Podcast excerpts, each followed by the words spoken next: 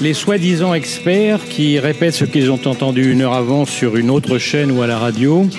Et enfin, les faux experts qui lancent des cracks en espérant faire le buzz. Comment réaliser 2% de gains par jour? Ma recette pour gagner 10 000 euros par mois sans rien faire. La finance, on aime bien, mais il y a des trucs qui nous dérangent. Bonjour Frédéric. Bonjour Christophe. Bonjour Jean-Christophe. Merci. Bon, tout d'abord, merci de ta participation à ce podcast aujourd'hui consacré à la réglementation. Euh, concernant la protection de l'épargnant, les contraintes qui en découlent, ce qu'on pourrait faire peut-être pour apporter une certaine cohérence qui, à mon sens, euh, s'éloigne au fur et à mesure des, des textes ou des empilements de règles euh, Là, c'est l'inflation, qui hein. nous éloignent de plus en plus de la réalité du, du terrain. Euh, bon, Frédéric, on, on se connaît depuis euh, quelques temps. Tu connais sur le bout des doigts notre profession et notre univers. Est-ce que tu peux te présenter succinctement? Oui. Euh, alors d'abord, euh, Jean-Christophe, merci d'être venu jusqu'à moi. Merci d'être venu à Paris. C'est un vrai plaisir. Me rejoindre sur le bateau. On passe oui. un moment ensemble, c'est sympa. Moi, je, je suis l'industrie financière depuis une vingtaine d'années, 20-25 ans. J'ai fait des études de philo. J'ai été journaliste. Je suis dans la presse financière depuis une trentaine d'années. Euh, j'ai travaillé dans une agence de notation comme directeur de la recherche, agence qui s'appelle Morningstar. Plusieurs vies. Oui, c'est ça. J'ai créé une petite boutique qui était un site d'information financière qui s'appelait N3D, que Ouais. j'ai revendu à un groupe qui s'appelle FICAL. Je suis devenu senior advisor. Senior advisor, c'est entre euh, danseuse du ventre et elfe de maison. Euh, D'accord. voilà. Ok. Alors, euh, je le disais en, en préambule, l'État depuis euh, 2003 a décidé de réguler la finance à travers les institutions, des institutions autorégulées, Mm. comme l'autorité des marchés financiers, avec des pouvoirs de sanction et qui concernent aussi bien euh, les sociétés cotées, les institutions financières comme les banques ou les assureurs, Ouais. euh, les sociétés de gestion, puis enfin en bout de chaîne, les intermédiaires comme moi, courtiers, euh, agents généraux, banquiers. C'est ça qui fait la grimace, là. Ouais, oui, parfois, oui. La liste est longue. Alors, moi, je voulais déjà aborder un petit peu un problème qui est, qui est courant, enfin commun à notre, à notre clientèle, puisqu'on a la clientèle qu'on mérite. Euh, et pour ce qui me concerne, je tente, euh, à mon modeste niveau, de, de participer à l'éducation financière. Est-ce que tu penses quand même qu'il n'y a pas un problème d'éducation financière en France? Ah bah oui. Il y a en France, en France on cumule, il y a un problème d'éducation financière, euh, d'éducation économique, on considère que c'est pas bien. Alors c'est un peu un trait quand même euh, exacerbé sur, le marché français de l'héritage de la culture euh, catholique. hein. Dans la Bible on dit il est plus simple au chameau de passer dans le chat d'une aiguille qu'au riche d'aller au royaume des cieux. Donc chez les cathos l'argent c'est quand même pas une réussite. Ce qui est une grosse différence par rapport aux protestants où l'argent est la matérialisation du fait qu'on a travaillé, qu'on fait. a œuvré. On a œuvré pour l'œuvre de Dieu. Exactement. Et donc, Ouais. on considère. euh, et en France, donc, il y a cet héritage catho, mais cet héritage catho, on le voit aussi dans d'autres cultures du sud de l'Europe, Mm, mm. chez euh, les, les Espagnols, euh, chez les Italiens. En France, on a. euh, ça se cumule avec un héritage jacobin. Mm. On a une culture où il y a un pouvoir central puissant. Ouais. Euh, ça se manifeste par exemple sur la gestion des retraites. Oui, et en France, on a cette culture où, de toute façon, l'État va y pourvoir. Ce qui n'est pas le cas d'autres pays de culture catholique comme euh, l'Italie ou l'Espagne, où effectivement on considère que l'argent c'est pas très bien, mais il y a un moment il va falloir faire avec, il va Mm. falloir se débrouiller pour gérer. Alors que nous, on a aussi cet héritage un peu de culture communiste, où l'État est censé être tout puissant et gérer tous les problèmes. Oui, parce que là, je rebondis sur ce que tu dis. L'argent en France, c'est aussi C'est tabou. euh, un problème. C'est tabou. Euh, on- Tout le on monde a envie d'avoir un peu d'argent quand ça, même. On a vu les débats qu'il y a eu, tu sais, sur, euh, sur à partir de combien on devient riche. Ouais. Alors ça, c'est quand même très amusant. Alors, il y a une vingtaine d'années, un institut de sondage avait questionné les Français. Alors, c'était extrêmement intéressant parce que, grosso modo, en synthèse, hein, la réponse de quasiment tous tous les répondants, c'était on devient riche à partir du moment où on me double mon salaire. Donc, le gars qui est, qui est aujourd'hui Ouais. au SMIC à 1500 euros dit mais à 3000, moi je suis riche. Ouais. Le gars qui est à 3000 dit mais à 6000, je suis confort. Le gars qui est à 6000 dit mais à 12000, je serai. euh, voilà. Mm. Et en fait, il y a dans notre culture, alors il y a des gens qui sont effectivement, objectivement, en dessous du seuil de pauvreté ou dans des contraintes matérielles fortes, Fort. mais il y a dans notre culture, j'ai l'impression, une espèce d'insatisfaction, on a l'impression qu'il nous manque toujours quelque chose pour être heureux. Absolument. Ouais. Et donc la richesse, ça sera demain. C'est ça. Et on a toujours l'impression que euh, je devrais avoir plus, ou que je pourrais avoir plus. Oui.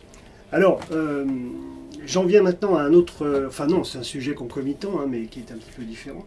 euh, sur la protection de l'épargnant. Puisque, en, fait, c'est quand même un. Qu'est-ce qu'on n'a pas fait pour la protection de l'épargnant on a, on a Ah ben moi je peux te dire, 72 pages euh, d'envoi Oui. pour la souscription d'un contrat d'assurance vie. Et qui ne sont pas lus. euh, et qui ne sont pas qui ne lus. sont pas lus, qui sont peut-être éventuellement signés, mais Ah, ben, qui, sont va signés, mais pas lire lus. Qui va lire Alors, la pro- alors, tu sais, moi, à une époque, j'ai fait partie d'une des commissions consultatives de l'AMF, la Mhm. commission euh, consultative dédiée aux épargnants. J'ai participé pendant 4-5 ans. Ouais. Juste une petite anecdote. Il y a 20, une vingtaine d'années, il y a le document qui s'appelle le prospectus, c'était un document de deux pages. Oui. Et puis, il y a eu des crises financières. oui. On s'est dit, oh là là, mais deux pages, quand même, c'est pas suffisant, il n'y a pas le compte. Ouais. Donc il faut un, un- un prospectus un peu plus étoffé, avec une partie B, statistique, etc. Mhm. Et là, on est passé d'un prospectus de deux pages à un prospectus qui fait 30, 40, 50 pages. C'est ça. Nouvelle crise financière, on se dit, ben, ce prospectus de 30, 40, 50 pages, bon, c'est bien, hein, il y a la partie statistique, il y a les frais, tout y est. Mais en même temps, c'est illisible. Et donc, qu'est-ce qu'on fait? On crée le KID, qui a vocation à être sur deux pages. Et là, la boucle est bouclée. On est, parti, il y a 20 ans d'un prospectus de deux pages, on est allé à 50 pages et on revient à deux pages. Ce qui revient à dire, comme euh, on peut le supposer, que comme le diable est dans les détails, euh, on a euh, une situation euh, dans laquelle on veut bien faire et qui après nous échappe complètement euh, parce qu'il y a un empilement Bah de, de- de- Il y a, une inflation, il y a une, inf- voilà. il y a une inflation réglementaire. Alors, Mm. L'enfer est toujours pavé de bonnes intentions. Donc l'idée, oui, c'est de ça, se oui. dire, il y a des gens qui n'ont pas d'éducation financière, il y a des gens qui sont naïfs, il y a des gens qui ne sont pas aguerris. Donc il faut un cadre, Un cadre. pro- un cadre protecteur. Jusque-là, on est d'accord. Mm. Sauf qu'à un moment, il y a des effets pervers. C'est quoi l'effet pervers? C'est qu'on a une inflation réglementaire. Moi, j'évoquais les MEF dont j'étais membre d'une des commissions consultatives. On se réunissait une fois par mois, une demi-journée. Ouais. Et une dizaine de jours avant de se réunir, on recevait par mail des centaines de pages en PDF. Et donc, il y a un moment, il y a une- on a une machine dont la vocation est de produire du texte. Et cette machine ne peut pas s'arrêter. Donc il y, a, il y a des gens qui sont salariés, leur job c'est... Donc il faudrait un moment se dire stop, on arrête. Alors peut-être pas mettre ces gens au chômage, mais dire ben, dès lors qu'on rajoute des textes, il faut en enlever d'autres qui théoriquement sont devenus obsolètes. Donc on a cette inflation réglementaire Oui, et qui, qui ne, qui ne défend pas L'histoire se répète, puisque je ne sais pas si tu es au courant, mais l'AMF vient de publier un rapport euh, sur la lisibilité des documents d'information remis aux particuliers, où la conclusion est que finalement personne n'y comprend rien. Ben oui, et l'AMF Euh, elle-même, à un moment, peine Voilà, à y retrouver ses petits. Et exactement. Donc, donc en fait, euh, pour aller plus loin, en fait, sur cette, cette affaire de protection de l'épargnant, euh, moi j'ai le sentiment en réalité que, puisque bien souvent euh, le client final signe les documents sans les avoir lus, au même Bah oui. titre qu'il met à jour ses conditions générales de Google sans les avoir lus sur son smartphone, Bien sûr. Protège beaucoup plus Google ou l'intermédiaire que lui-même. C'est exactement ça. C'est-à-dire que l'intermédiaire, quand il va y avoir un clash, éventuellement au bout de 2, 3, 4, 5 ans, va dire à son, à, son client, mais écoutez, euh, moi je vous avais prévenu, la preuve c'est que vous avez signé les 72 pages.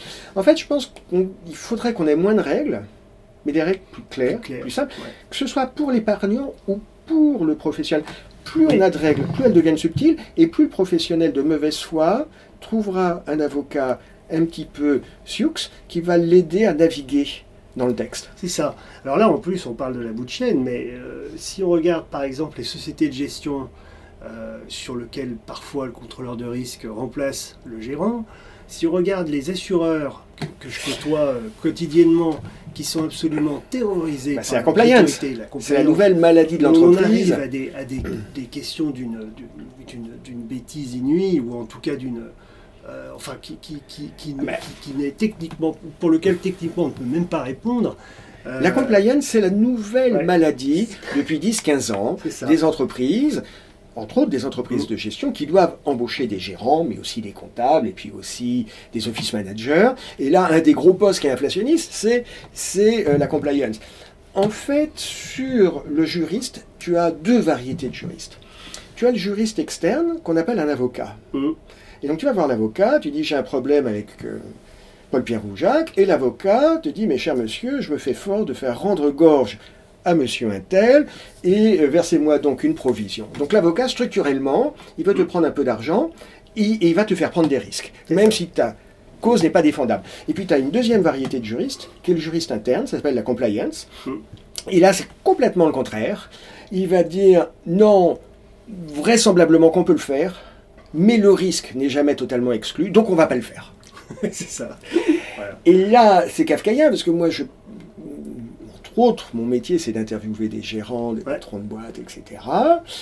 Euh, et il y a certaines maisons où, où- où je vois bien que les gars sont, je dirais pas, les, les- hommes et les femmes sont pas castrés, mais complètement verrouillés. On ne peut pas parler des performances passées, on ne peut pas parler des perspectives de rendement, de l'objectif de rendement, on ne peut pas parler du process, on ne peut pas donner de nom de valeur en portefeuille. En fait, on peut rien dire. On peut rien dire. On peut ça. juste dire je suis ISR. Mm. On peut juste mettre un peu ces mantras à la mode, mais quand on veut parler du moteur, des choses un peu sérieuses, alors là, la compliance sort de sa boîte et il faut tout, faut tout couper. Bon, d'un autre côté, la compliance n'a pas vu venir l'affaire Orpea, qui était détenue euh, en partie par un fonds dont je tairai le nom, hein, Oui. par euh, Charité, et euh, qui était euh, soi-disant, Oui, enfin bon, Parce que les vrais sujets, ouais. les vrais, la, la compliance a un rôle à jouer, mais sur quelques sujets. Les vrais sujets, c'est l'acte de gestion du gérant, c'est effectivement un fonds Mirova qui va investir dans RPA sans faire, me semble-t-il, un certain nombre d'actes de, de, de- de due diligence qu'ils auraient Ouais, dû faire. ça, voilà. La compliance, là-dessus, elle est larguée, c'est pas son métier. C'est pas son métier. Donc, oui, il y a Oui, besoin de compliance, mais de la même façon qu'on a besoin des gérants, de la même façon qu'on a besoin Mm. d'un DG, qu'on a besoin euh, du marketing, et chacun doit rester à sa place. À sa place, absolument. Alors, euh, bah écoute, on a, on a un petit peu débordé, sur... mais c'est très agréable. Euh, Est-ce qu'on peut faire une forme de conclusion, euh, je dirais que pour que les choses aillent mieux? Parce que on a quand même le sentiment, nous, petites fourmis ouvrières de la gestion de l'épargne, de ne pas pouvoir faire grand-chose, en tout cas à travers nos associations qui... C'est un problème de mentalité, c'est un problème de mentalité et de culture. Mm. Euh, c'est vrai qu'en France, on considère que les questions d'argent et les questions d'économie sont un petit peu tabous. Mm. Euh, Complètement euh, mais, mais, mais c'est- personnellement, je pense que le problème est plus vaste. Et on considère que de manière générale, tout ce qui est concret est un peu sale. Ce qu'on aime, Mm. c'est euh, la pure intellectualité voilà, des, esprits, Ouais. des esprits Mm. élevés, libérés de la contrainte matérielle. je vais prendre, alors, il y a, y a Là, là, 40 c'est ans, c'est ta casquette de, de philosophe. hein, Ouais, qui- et puis d'enseignant, à un moment j'avais un cours en fac, mais euh, on est arrivé à un taux de réussite au bac en France qui est de 90 quelque chose. Petite question technique, Jean-Christophe. Prenons le cas de la Suisse, qui n'est pas un pays pauvre. Ah non. Le taux de bachelier, le taux d'équivalent bachelier en Suisse, tu dirais combien Ah bah, Sur la Suisse, qui est quand même Comme ça, moi je dirais 90%, mais en fait, euh, je pense que c'est moins. Donc, si tu ne poserais pas la question. Le taux de bachelier en Suisse, c'est 40%. Ah oui. Ça veut dire quoi Très très très loin. Ça veut dire que les Suisses ont, à côté d'une voie qui n'est pas nécessairement royale, mais qui est la voie du lycée, développé des voies d'excellence, qui sont des voies professionnelles, des équivalents de BTS, etc., etc. Ça veut dire quoi? Ça veut dire qu'un jeune Suisse, il a une palette extrêmement large, et il peut commencer à travailler avec un métier dans l'électrotechnique, et continuer à évoluer en étant très bien payé Mm. à 20 ans, 22, 23, 24, 25 ans. Ouais. Nous, on a fait un autre choix il y a une quarantaine d'années, qui est hors de la filière générale, hors du baccalauréat général, point de salut. Ce qui fait qu'on a un taux de réussite Qui au bac de vraiment 90 réussi, et plus pour cent, Ouais. Mais que les, les universités derrière sont obligées de mettre des cours d'alphabétisation, parce qu'on a des gens qui ont le bac et qui ne savent pas écrire ou qui... Ou compter. Ou compter. Voilà. Ou compter. Donc il va falloir changer ça, ça va être compliqué, hein Ah oui, ça c'est sûr. Bon, enfin moi je vais, je vais, je vais rester à, à tenter de, de, de faire ce que je, je, je fais le mieux, c'est-à-dire euh, d'expliquer et de raconter des, des histoires à mes clients. euh, euh, Oui, il faut faire de l'éducation. Amener, ou les amener à nous amener à, je dirais, avoir un regard, une perception de l'économie qui soit un petit peu Mhm. euh, différenciante et qui soit moins euh, irrationnelle, on va dire. hein. Puisqu'on n'a pas vraiment abordé ce thème, mais le, le problème de l'irrationalité lié dans les comportements qu'on Oui. a euh, quand on perd ou quand on a le sentiment de perdre ou de gagner de l'argent, c'est vraiment un vrai sujet en soi.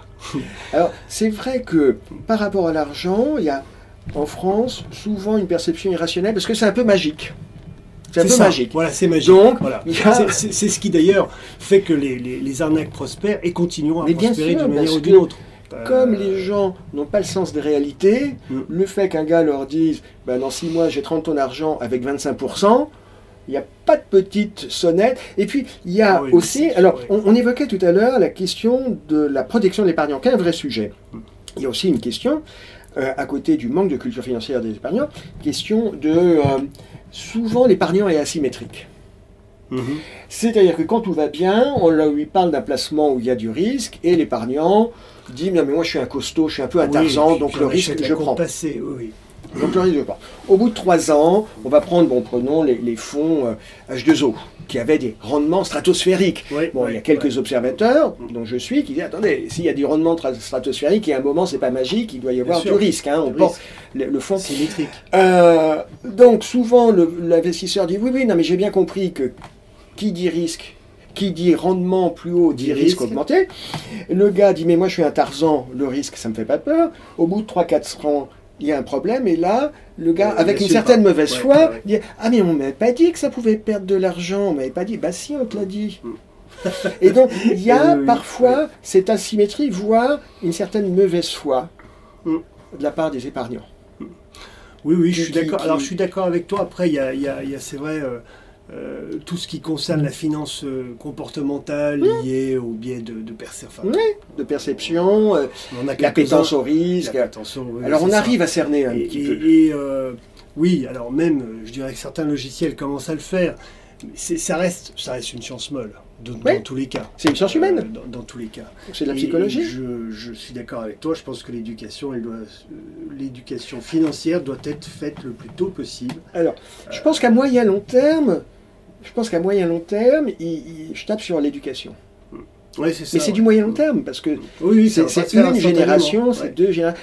À court terme, je crois beaucoup à cette notion qui, qui était à la mode il y a une vingtaine d'années. C'est un terme anglais, je suis, dé- je suis désolé, c'est empowerment. C'est-à-dire qu'il faut mettre les gens en situation. Mm. Et je pense que quand on a un client qui a, qui a un peu de surface financière, qui a des idées, qui veut un peu mettre les mains dans le Dans cambouis, eh bien, il faut l'encourager pour une part complètement Mm. marginale Mm. de son patrimoine. Alors, Mm. tout dépend du niveau de richesse de sûr. chacun. Ça peut être sûr. 100 euros, ça peut être 1000, ça Oh, peut une être très 10 bonne 000. idée. ouais. Et lui dire, bon écoutez, sur la partie, la- le, le gros, on va essayer de travailler de façon rationnelle, euh, et puis ça vous brûle les doigts, et ben gardez 1000, 10 000, et puis, entre guillemets, spilez, et Ouais, voyez par vous-même si Ouais. c'est simple. Ouais, absolument. Parce que souvent dans l'esprit des gens, le métier de gérant, c'est un métier, c'est simple. Mm. Le matin, on se rase et puis on a une intuition. c'est ça. Oui. Bah non, c'est un peu, il y a du boulot peu quoi. plus compliqué que ça. C'est un petit peu plus compliqué En que fait, ça. on a même du mal déjà à savoir ce que c'est qu'une société de gestion. Eh ouais. Euh, Il y a du boulot. Donc que ce soit le travail Ouais. du gérant ou le travail du conseiller, euh, il peut y avoir bien l'intuition, bien sûr, on est sur une matière, euh, mais il y a aussi une prise de risque qu'on essaye de quantifier. bon. Est-ce que j'emmène tel ou tel Ouais, j'ai ma vieille mère qui a 91 ans. Euh, bah, il y a des terrains sur lesquels, sur lesquels, pardon, je vais pas l'emmener Bien sûr, parce que ça va pas lui plaire. C'est pas pour elle. c'est logique. Euh, et donc il y a ce travail quand même. Et là, on est sur l'humain. Ah oui, ah oui, on est sur de l'humain. C'est bien ce qui est- c'est, c'est bien parfois. Et, la- et le problème et, et l'intérêt.